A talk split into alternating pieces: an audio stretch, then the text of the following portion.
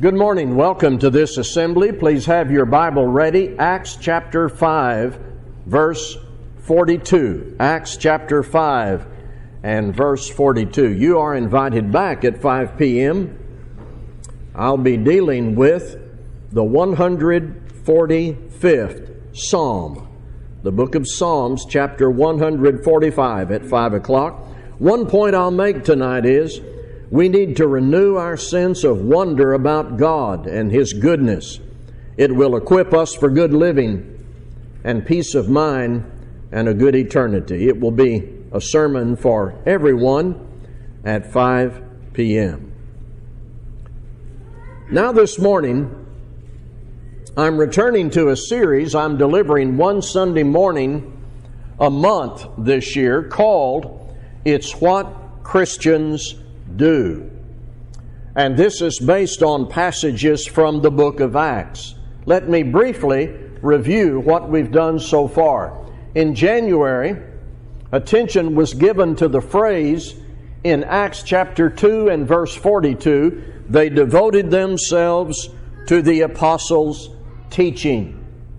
In February, Christians stick together, they help each other. They form local, local groups of activity. In March, how Christians shared with other Christians in time of disaster and need. And last month, what it means to praise God in worship and in life. The theme all this year, one Sunday morning a month, it's what Christians do. So, we're working with that again this morning and I'm going to ask you to listen again to what is written in Acts chapter 5, verse 42. This is the final verse in Acts chapter 5. It says, And every day in the temple and from house to house, they did not cease teaching and preaching that the Christ is Jesus. Listen to me very carefully, folks. The book of Acts not only tells us what to do to be saved, it tells us what people who were saved did. Listen again, please. The book of Acts not only tells us what to do to be saved, it tells us what people who were saved did. They spread the message.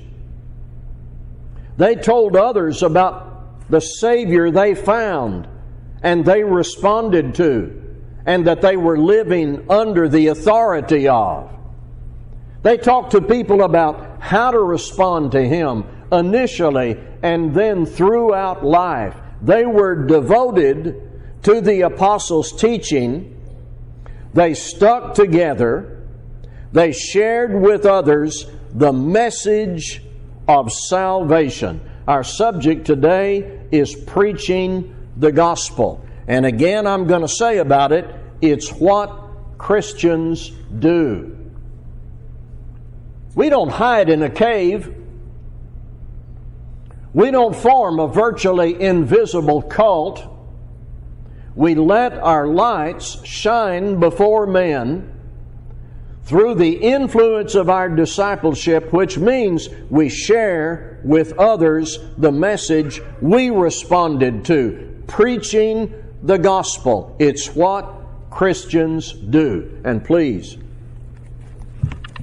don't just think of a pulpit in a building. Don't just think of a pulpit in a building. Think of the whole range of opportunity presented to us to spread the gospel. Think of the whole variety of opportunities at a kitchen table with your neighbor, at a coffee shop with your friend, over lunch with a coworker, a home Bible study in your neighborhood through a website that you direct people to that contains Bible teaching, lhmcallen.org.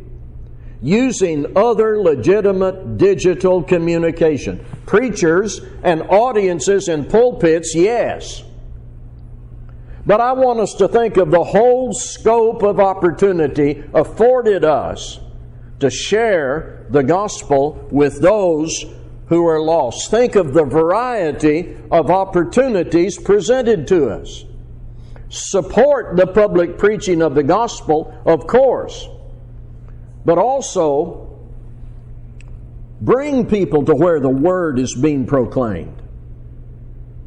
Ask people to visit the website. Be alert to conversational opportunities to speak the gospel. I tell you, it's what Christians do. Now, let's explore this further. Let's see what delivering the gospel to people is all about as to content. In the opening chapters of the book of Acts, I'm referring especially to chapter 2 and chapter 3. The content of gospel preaching is revealed. And you can discern a pattern that does not vary. And I will explore that with you briefly prior to the main points I'm going to make. After Jesus ascended into heaven, that we talked about in a sermon here a couple of weeks ago, the apostles gathered in Jerusalem as they had been instructed, and the Holy Spirit came on them as the Lord had promised to guide them into all the truth and the miraculous certification of that truth, the truth of the gospel. The Apostle Peter's sermon is recorded in Acts chapter 2, and here's what we discover drawing from Peter's sermon in Acts 2 and factoring in the next episode in chapter 3 and then following through in the book of Acts, it is this simple. Starting with Peter's sermon on the day of Pentecost. First, he asked people to listen. Give ear to my words.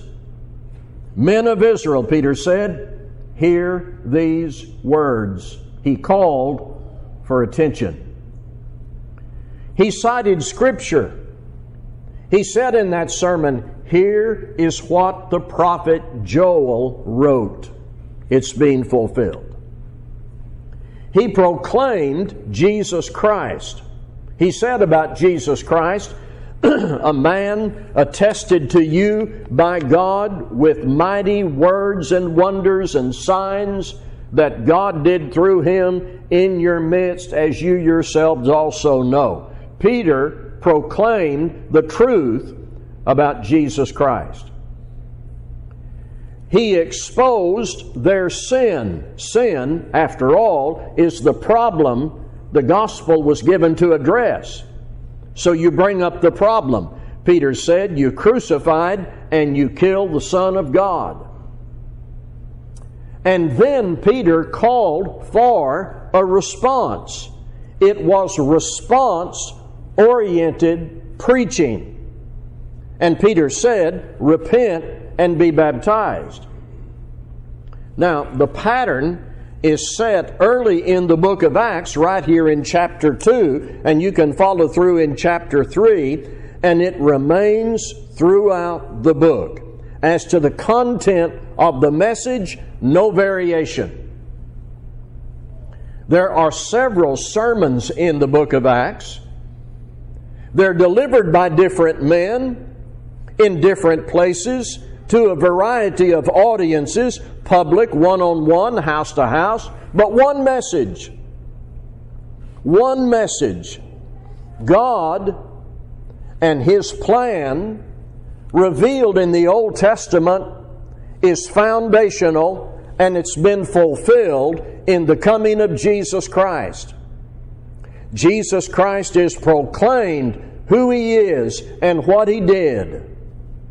His death, burial, resurrection, His ascension to the right hand of God, in order that our sin can be forgiven when we respond to Him. And we can live in such a way as to anticipate heaven. That's the message. People who were saved shared with others what that message was, who they had responded to, and how people needed to respond according to the teachings of the apostles. I tell you, it's what Christians do. They did not cease teaching and preaching Jesus as the Christ. Now, we could stop here, but you know me. I could stop here, but I want to take us further into this great work of sharing the greatest message you could ever speak or write to anyone the gospel. We know what the message is. We're going to now look further. Number one, the gospel was preached despite opposition and risk. I'm going to take you to Acts chapter 4 this time. Acts chapter 4. I'm going to be reading 29 to 31 after I give you the context. Peter and John were delivering this message and they were summoned to appear before the authorities in Jerusalem. When they appeared before the authorities in Jerusalem, the authorities had a very simple directive shut up, stop preaching. We will not have this message in our community. They were told to stop preaching the gospel, and they were told under threat. They said to the authorities, Peter and John, we cannot stop. We cannot but tell what we've observed that came from God. We cannot stop. Well, this time they were released, and when they got back with the brethren, remember they stuck together, they prayed together and I'm in Acts chapter 4 now at verse 29. And now, Lord, look upon their threats and grant to your servants to continue to speak your word with all boldness while you stretch out your hand to heal, and signs and wonders are performed through the name of your holy servant, Jesus. And when they had prayed, the place in which they were gathered together was shaken, and they were all filled with the Holy Spirit and continued to speak the Word of God with boldness. It's what Christians do. But it raises a penetrating question, doesn't it, when we read this history about the initial stages of the presentation of the gospel, it raises a penetrating question for us what if this happened today? Imagine that we are told by the government, that's it, shut the door, stop meeting, and shut up about that gospel. Will we obey their command? Will we hide and go underground? Will we be careful to not speak the gospel?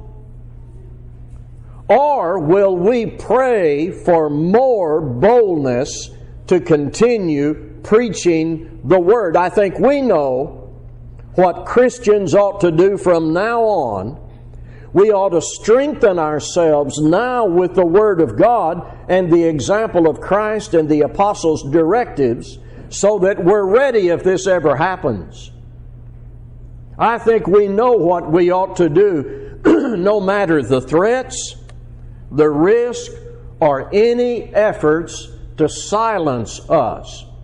We will preach the gospel. We are not ashamed of the gospel of Christ. Number two, the gospel was preached to all. Acts 10 35. Simon Peter was called to the house of Cornelius to take the gospel to a Gentile family. And Peter's attitude was now, wait a minute. Peter hesitated. He was hindered by his previous isolation from those people. It took a miracle to convince him. But he got the message and he arrived at the family of the Gentile Cornelius, and Peter spoke the truth when he said this In every nation, anyone who fears him and does what is right is acceptable to him. What word did I emphasize?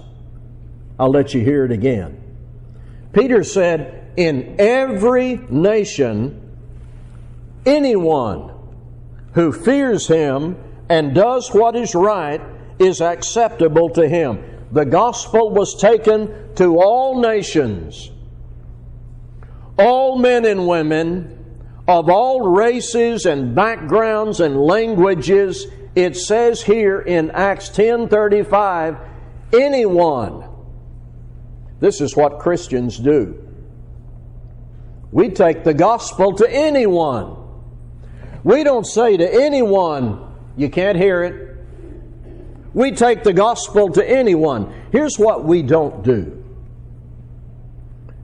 We don't search around and look for people who look like us and talk like us and who occupy similar social condition. Anyone, all. The Apostle Paul said to the church at Rome, you heard it earlier, I am not ashamed of the gospel.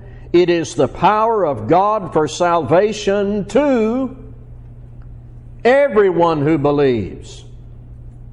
Everyone who believes and acts on that belief is welcome into the family of God.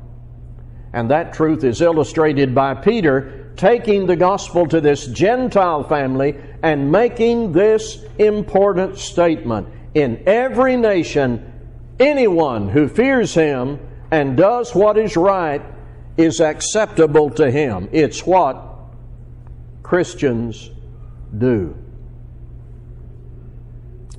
Number three, I'm going to take us back to Acts 2.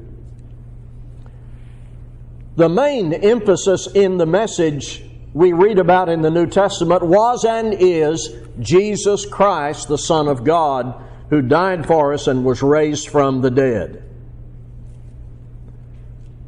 Listen to Acts 2. I'm going to start at verse 22. This is that sermon Peter delivered. Men of Israel, hear these words Jesus of Nazareth a man attested to you by God with mighty works and wonders and signs that God did through him in your midst, as you yourselves know.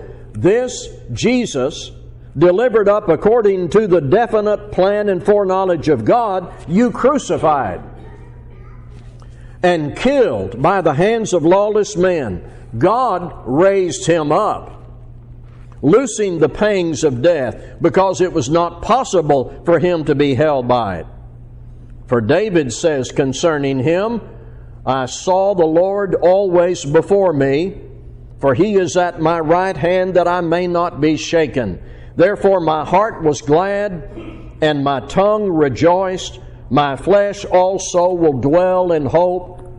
For you will not abandon my soul to Hades, or let your Holy One see corruption.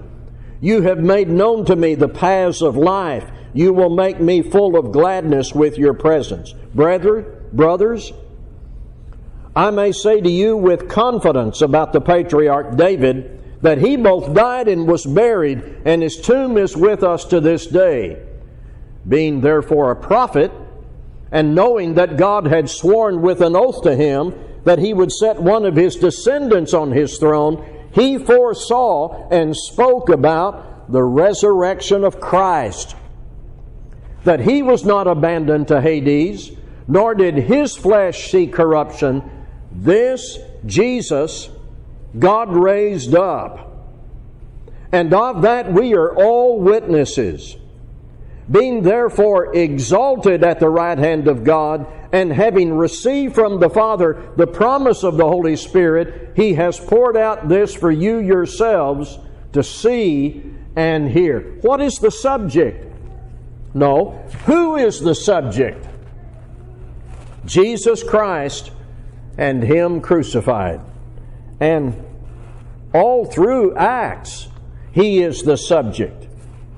I'm turning to Acts chapter 17, and I'm going to read verses 2 and 3 about Paul's work.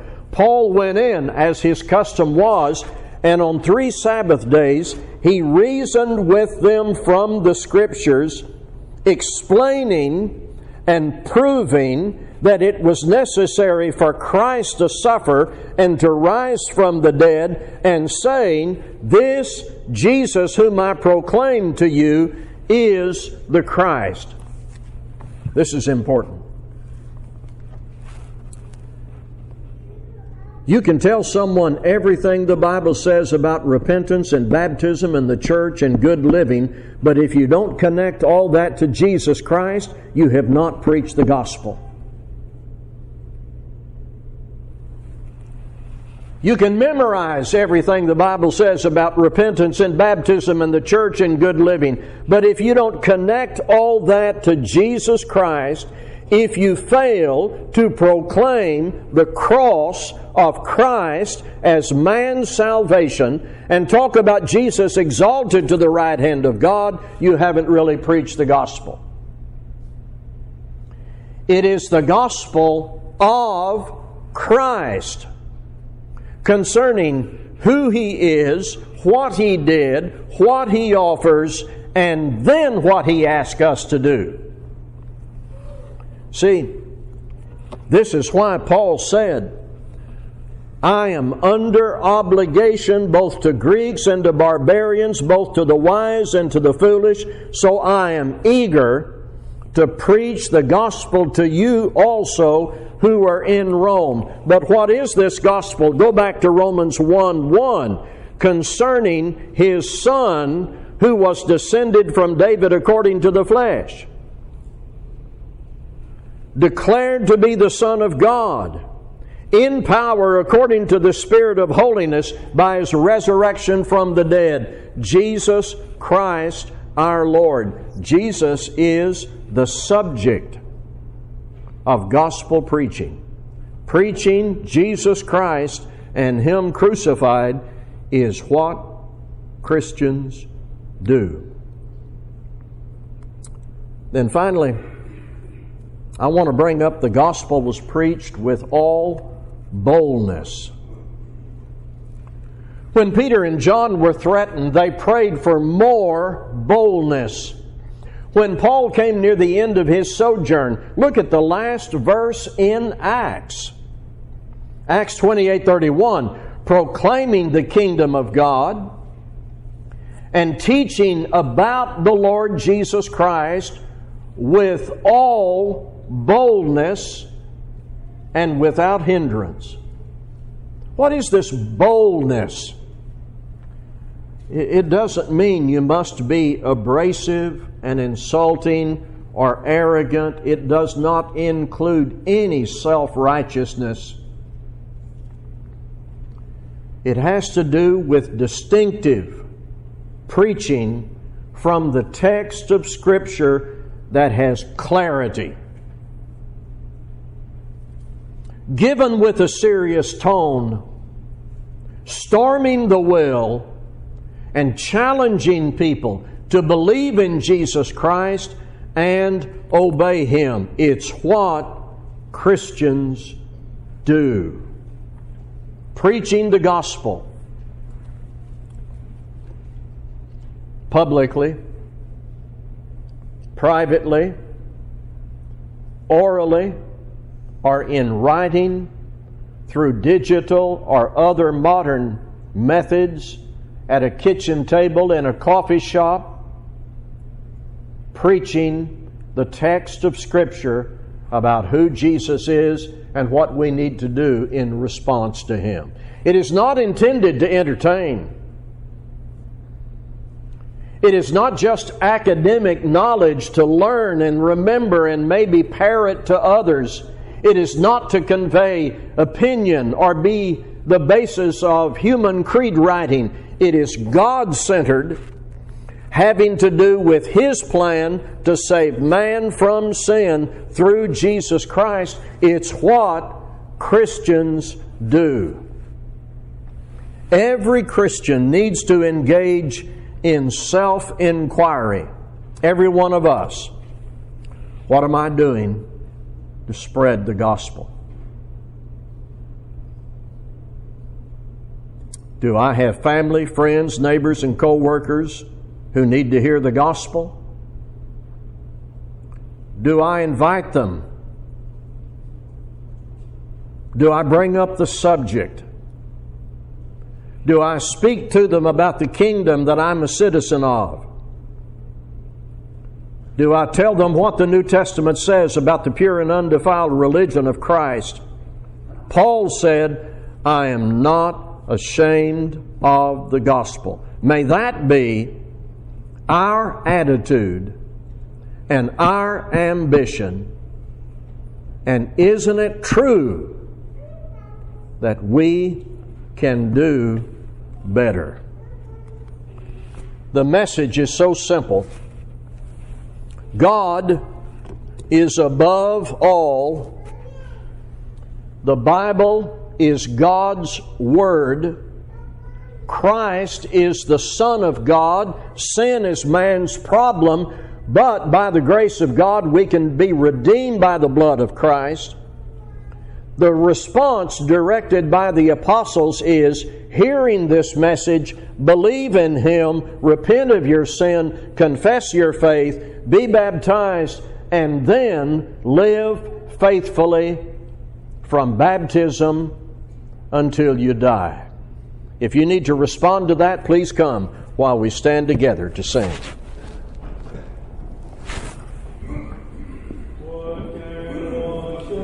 away my sin.